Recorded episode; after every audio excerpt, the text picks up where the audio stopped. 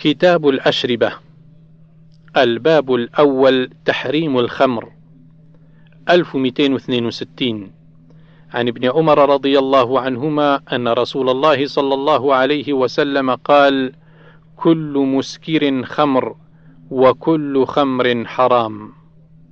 1263 عن علي بن أبي طالب رضي الله عنه قال: كانت لي شارف من نصيبي من المغنم يوم بدر وكان رسول الله صلى الله عليه وسلم أعطاني شارفا من الخمس يومئذ فلما أردت أن أبتني بفاطمة بنت رسول الله صلى الله عليه وسلم وعدت رجلا صواغا من بني قينقاع يرتحل معي فنأتي بإذخر أردت أن أبيعه من الصواغين فأستعين به في وليمة عرسي.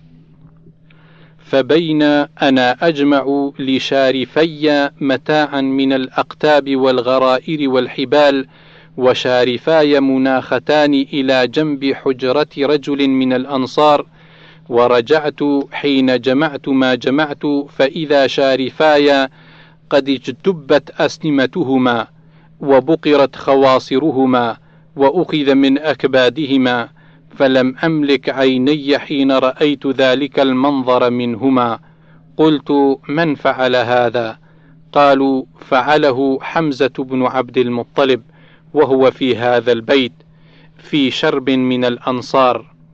غنته قينة وأصحابه فقالت في غنائها ألا يا حمز للشرف النواء؟ فقام حمزة بالسيف فاجتب أسنمتهما وبقر خواصرهما وأخذ من أكبادهما. فقال علي رضي الله عنه فانطلقت حتى أدخل على رسول الله صلى الله عليه وسلم وعنده زيد بن حارثة قال فعرف رسول الله صلى الله عليه وسلم في وجهي الذي لقيت فقال رسول الله صلى الله عليه وسلم ما لك؟ قلت يا رسول الله والله ما رأيتك اليوم قط عدا حمزة على ناقتي فاجتب أسنمتهما وبقر خواصرهما وها هو ذا في بيت معه شرب. قال فدعا رسول الله صلى الله عليه وسلم بردائه فارتداه ثم انطلق يمشي واتبعته أنا وزيد بن حارثة حتى جاء الباب الذي فيه حمزة فاستأذن فأذنوا له فإذا هم شرب فطفق رسول الله صلى الله عليه وسلم يلوم حمزة فيما فعل. وإذا حمزة محمرة عيناه فنظر حمزة إلى رسول الله صلى الله عليه وسلم ثم صعد النظر إلى ركبتيه ثم صعد النظر فنظر إلى سرته ثم صعد فنظر إلى وجهه فقال حمزة وهل أنتم إلا عبيد لأبي؟ فعرف رسول الله صلى الله عليه وسلم أنه ثمل فنكص رسول الله صلى الله عليه وسلم على عقبيه القهقرى وخرج وخرجنا معه. أخرجه البخاري 3091 الباب الثاني كل مسكر حرام. 1264 عن جابر رضي الله عنه أن رجلا قدم من جيشان وجيشان من اليمن فسأل النبي صلى الله عليه وسلم عن شراب يشربونه بأرضهم من الذرة يقال له المزر. فقال النبي صلى الله عليه وسلم أو مسكر هو؟ قال نعم. قال رسول الله صلى الله عليه وسلم كل مسكر حرام. إن على الله عهدا لمن يشرب المسكر أن يسقيه من طينة الخبال. قالوا يا رسول الله وما طينة الخبال؟ قال عرق أهل النار أو عصارة أهل النار. الباب الثالث كل شراب أسكر فهو حرام. 1265 عن عائشة رضي الله عنها قالت: سئل رسول الله صلى الله عليه وسلم عن البتع، فقال رسول الله صلى الله عليه وسلم: كل شراب أسكر فهو حرام. أخرجه البخاري 5585 الباب الرابع من شرب الخمر في الدنيا لم يشربها في الآخرة إلا أن يتوب. 1266 عن ابن عمر رضي الله عنهما أن رسول الله صلى الله عليه وسلم قال: من شرب الخمر في الدنيا لم يشربها في الآخرة إلا أن يتوب. أخرجه البخاري 5575 الباب الخامس الخمر من النخل والعنب. 1267 عن أبي هريرة رضي الله عنه قال سمعت رسول الله صلى الله عليه وسلم يقول الخمر من هاتين الشجرتين النخلة والعنبة. الباب السادس الخمر من البسر والتمر. 1268 عن أنس بن مالك رضي الله عنه قال كنت أسقي أبا طلحة وأبا دجانة ومعاذ بن جبل رضي الله عنهم في رهط من الأنصار فدخل علينا داخل فقال حدث خير نزل تحريم الخمر فأكفأناها يومئذ وإنها لخليط البسر والتمر.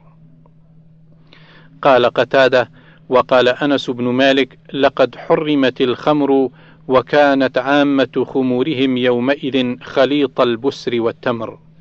أخرجه البخاري 5582 5584 الباب السابع الخمر من خمسة أشياء. 1269 عن ابن عمر رضي الله عنهما قال خطب عمر رضي الله عنه على منبر رسول الله صلى الله عليه وسلم فحمد الله وأثنى عليه ثم قال أما بعد ألا وإن الخمر نزل تحريمها يوم نزل وهي من خمسة أشياء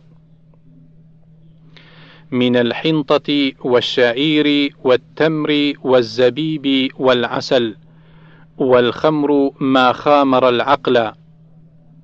وثلاثة أشياء وددت أيها الناس أن رسول الله صلى الله عليه وسلم كان عهد إلينا فيها الجد والكلالة وأبواب من أبواب الربا. أخرجه البخاري 5588 الباب الثامن النهي أن ينبذ الزبيب والتمر. 1270 عن جابر بن عبد الله الأنصاري رضي الله عنهما عن رسول الله صلى الله عليه وسلم أنه نهى أن ينبذ التمر والزبيب جميعا ونهى أن ينبذ الرطب والبسر جميعا. أخرجه البخاري 5601 1271 عن أبي سعيد الخدري رضي الله عنه قال قال رسول الله صلى الله عليه وسلم من شرب النبيذ منكم فليشربه زبيبا فردا أو تمرا فردا أو بسرا فردا. الباب التاسع. النهي عن الانتباذ في الدباء والمزفت. 1272 عن زاذان قال قلت لابن عمر رضي الله عنهما حدثني بما نهى عنه النبي صلى الله عليه وسلم من الأشربة بلغتك. وفسره لي بلغتنا فإن لكم لغة سوى لغتنا. فقال نهى رسول الله صلى الله عليه وسلم عن الحنتم وهي الجرة وعن الدباء وهي القرعة وعن المزفة وهو المقير وعن النقير وهي النخلة تنسخ نسخا وتنقر نقرا. وأمر أن ينتبذ في الأسقية. الباب العاشر إباحة الانتباذ في تور الحجارة 1273 عن جابر بن عبد الله رضي الله عنهما قال: كان ينبذ لرسول الله صلى الله عليه وسلم في سقاء فإذا لم يجدوا له سقاء نبذ له في تور من حجارة فقال بعض القوم وأنا أسمع لأبي الزبير من برام قال من برام. الباب الحادي عشر الرخصة في الانتباذ في الظروف كلها والنهي عن شرب كل مسكر. 1274 عن بريدة رضي الله عنه أن رسول الله صلى الله عليه وسلم قال: نهيتكم عن الظروف وإن الظروف أو ظرفا لا تحل شيئا ولا تحرمه وكل مسكر حرام. الباب الثاني عشر الرخصة في الجر غير المزفت 1275 عن عبد الله بن عمرو رضي الله عنهما قال: لما نهى رسول الله صلى الله عليه وسلم عن النبيذ في الأوعية قالوا: ليس كل الناس يجد فأرخص لهم في الجر غير المزفت. الباب الثالث عشر بيان مدة الانتباذ 1276 عن ابن عباس رضي الله عنهما قال: كان رسول الله صلى الله عليه وسلم ينتبذ له أول الليل فيشربه إذا أصبح يومه ذلك. والليلة التي تجيء والغد والليلة الأخرى والغد إلى العصر فإن بقي شيء سقاه الخادم أو أمر به فصب. 1277 عن عائشة رضي الله عنها قالت كنا ننبذ لرسول الله صلى الله عليه وسلم في سقاء يوكى أعلاه وله عزلاء ننبذه غدوة فيشربه عشاء وننبذه عشاء فيشربه غدوة. الباب الرابع عشر الخمر يتخذ خلا. 1278 عن أنس رضي الله عنه أن النبي صلى الله عليه وسلم سئل عن الخمر تتخذ خلا فقال لا. الباب الخامس عشر التداوي بالخمر 1279 عن وائل الحضرمي أن طارق بن سويد الجعفي رضي الله عنه سأل النبي صلى الله عليه وسلم عن الخمر فنهاه أو كره أن يصنعها. فقال إنما أصنعها للدواء. فقال إنه ليس بدواء ولكنه داء. الباب السادس عشر في تخمير الإناء 1280 عن أبي حميد الساعدي رضي الله عنه قال: أتيت النبي صلى الله عليه وسلم بقدح لبن من النقيع ليس مخمرا، فقال: ألا خمرته ولو تعرض عليه عودا. قال أبو حميد: إنما أمرنا بالأسقية أن توكأ ليلا وبالأبواب أن تغلق ليلا. أخرجه البخاري 5605 الباب السابع عشر. غط الإناء وأوك السقاء. 1281 عن جابر بن عبد الله رضي الله عنهما قال قال رسول الله صلى الله عليه وسلم إذا كان جنح الليل أو أمسيتم فكفوا صبيانكم فإن الشيطان ينتشر حينئذ فإذا ذهب ساعة من الليل فخلوهم وأغلقوا الأبواب واذكروا اسم الله فإن الشيطان لا يفتح بابا مغلقا وأوكوا قربكم واذكروا اسم الله وخمروا آنيتكم واذكروا اسم الله ولو أن تعرضوا عليها شيئا وأطفئوا مصابيحكم. أخرجه البخاري 3280 1282 عن جابر بن عبد الله رضي الله عنهما قال سمعت رسول الله صلى الله عليه وسلم يقول غطوا الإناء وأوكوا السقاء فإن في السنة ليلة ينزل فيها وباء. لا يمر بإناء ليس عليه غطاء أو سقاء ليس عليه وكاء إلا نزل فيه من ذلك الوباء. وفي رواية قال الليث يعني ابن سعيد يعني ابن سعد فالأعاجم عندنا يتقون ذلك في كانون الأول. الباب الثامن عشر في شرب العسل والنبيذ واللبن والماء. 1283 عن أنس رضي الله عنه قال لقد سقيت رسول الله صلى الله عليه وسلم بقدحي هذا الشراب كله العسل والنبيذ والماء واللبن. 1284 عن البراء رضي الله عنه قال لما أقبل رسول الله صلى الله عليه وسلم من مكة إلى المدينة قال فأتبعه سراقة بن مالك بن جعشم قال فدعا عليه رسول الله صلى الله عليه وسلم فساخت فرسه فقال ادع الله لي ولا أضرك. قال فدعا الله قال فعطش رسول الله صلى الله عليه وسلم فمروا براع غنم.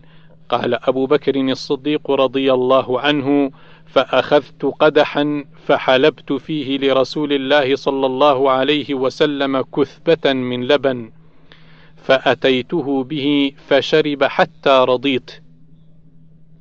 أخرجه البخاري 3908 1285 عن أبي هريرة رضي الله عنه أن النبي صلى الله عليه وسلم أتي ليلة اسري به بإيلياء بقدحين من خمر ولبن فنظر إليهما فأخذ اللبن فقال له جبريل عليه السلام الحمد لله الذي هداك للفطرة لو أخذت الخمر غوت أمتك أخرجه البخاري 4709 الباب التاسع عشر الشرب في القدح 1286 عن سهل بن سعد رضي الله عنهما قال ذكر لرسول الله صلى الله عليه وسلم امرأة من العرب فأمر أبا أسيد أن يرسل إليها فأرسل إليها فقدمت فنزلت في أجم بني ساعدة فخرج رسول الله صلى الله عليه وسلم حتى جاءها. فدخل عليها فإذا امرأة منكسة رأسها فلما كلمها رسول الله صلى الله عليه وسلم قالت أعوذ بالله منك. قال قد أعذتك مني. لقالوا لها أتدرين من هذا؟ فقالت لا. فقالوا هذا رسول الله صلى الله عليه وسلم جاءك ليخطبك. قالت أنا كنت أشقى من ذلك. قال سهل فأقبل رسول الله صلى الله عليه وسلم يومئذ حتى جلس في سقيفة بني سائدة هو وأصحابه ثم قال اسقنا لسهل قال فأخرجت لهم هذا القدح فأسقيتهم فيه قال أبو حازم فأخرج لنا سهل ذلك القدح فشربنا فيه. قال ثم استوهبه بعد ذلك عمر بن عبد العزيز رضي الله عنه فوهبه له. أخرجه البخاري 5637 الباب العشرون النهي عن اختناث الأسقية. 1287 عن أبي سعيد الخدري رضي الله عنه أنه قال نهى رسول الله صلى الله عليه وسلم عن اختناث الأسقية أن يشرب من أفواهها. وفي رواية واختناثها أن يقلب رأسها ثم يشرب منه. أخرجه البخاري 5625 الباب الحادي والعشرون النهي عن الشرب في آنية الذهب والفضة. 1288 عن عبد الله بن عكيم قال كنا مع حذيفة رضي الله عنه بالمدائن فاستسقى حذيفة فجاءه دهقان بشراب في إناء من فضة فرماه به وقال إني أخبركم أني قد أمرته أن لا يسقيني فيه فإن رسول الله صلى الله عليه وسلم قال: لا تشربوا في إناء الذهب والفضة، ولا تلبسوا الديباج والحرير، فإنه لهم في الدنيا وهو لكم في الآخرة يوم القيامة. أخرجه البخاري 5426 1289 عن أم سلمة رضي الله عنها زوج النبي صلى الله عليه وسلم أن رسول الله صلى الله عليه وسلم قال: الذي يشرب في آنية الفضة إنما يجرجر في بطنه نار جهنم. وفي رواية: إن الذي يأكل أو يشرب في آنية الفضة والذهب. أخرجه البخاري 5634 الباب الثاني والعشرون إذا شرب فالأيمن أحق. 1290 عن أنس بن مالك رضي الله عنه قال أتانا رسول الله صلى الله عليه وسلم في دارنا فاستسقى فحلبنا له شاة ثم شبته من ماء بئر هذه. قال فأعطيته رسول الله صلى الله عليه وسلم فشرب رسول الله صلى الله عليه وسلم وأبو بكر عن يساره وعمر رضي الله عنهما وجاهه وأعرابي عن يمينه. فلما فرغ رسول الله صلى الله عليه وسلم من شربه قال عمر هذا أبو بكر يا رسول الله. يريه إياه فأعطى رسول الله صلى الله عليه وسلم الأعرابي وترك أبا بكر وعمر. وقال رسول الله صلى الله عليه وسلم الأيمنون الأيمنون الأيمنون. قال أنس فهي سنة فهي سنة فهي سنة.